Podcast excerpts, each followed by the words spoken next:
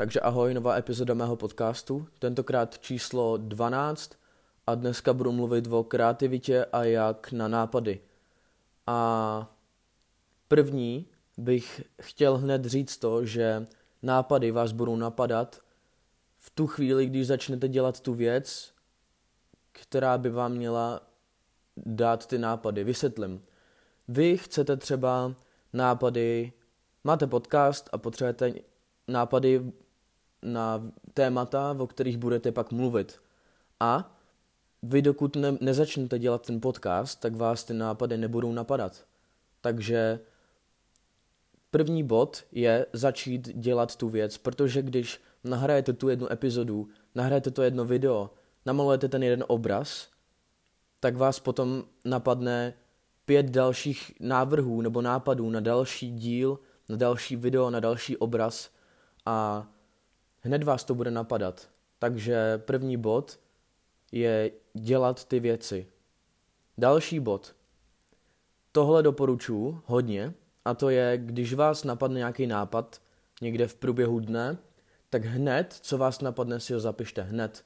Nečekejte, neříkejte si, že na to nezapomenete, protože na to zapomenete.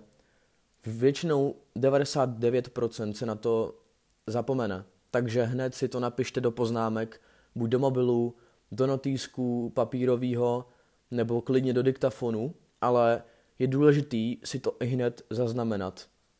A když si, to, když si ty nápady, co vás takhle random napadnou přes den, budete zapisovat hned, tak vás budou nápad, napadat ještě další, protože uvolníte v, jakoby v hlavě prostor pro další nápady a přijdou noví, ty zase zapíšete a přijdou zase noví a takhle to prostě je pořád dokola.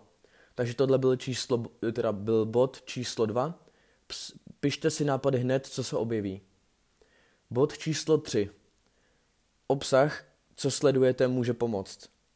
To je, když, když prostě celý den sledujete nějaký TikToky, Reels nebo něco podobného bez, bez nějaký myšlenky nebo ničeho takového a je to totální odpad a prokrastinujete u toho, tak to vám ty nápady nepřinese. Když ale se začnete koukat na nějaký kreativní lidi, nějaký lidi, co mají co předat, nějaký businessmeny, cokoliv, nějaký vědce na, na Twitteru třeba nebo takhle, tak vám, tak vám ty nápady budou chodit, budou vám skákat v tom v té hlavě a budou se objevovat mnohem častěji, takže obsah, který sledujete, může velmi pozitivně ovlivnit, nebo i negativně ovlivnit vaší nápadovost, nápadovost, prostě jak vám často a napadají nápady, které jsou i dobrý.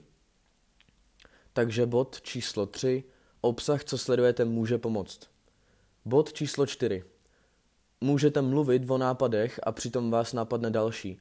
To znamená, že um, to se mi stává často, že mám nějaký nápad a chci ho sdělit svýmu kamarádovi a tak s ním, s ním probírám ten nápad. A jak ho pro, probírám do hloubky a tak, tak mě přitom napadnou další nápady, ať už jsou špatný nebo ne, to je jedno, ale napadnou mě další nápady a já si je pak zapíšu a hned mám další nápady.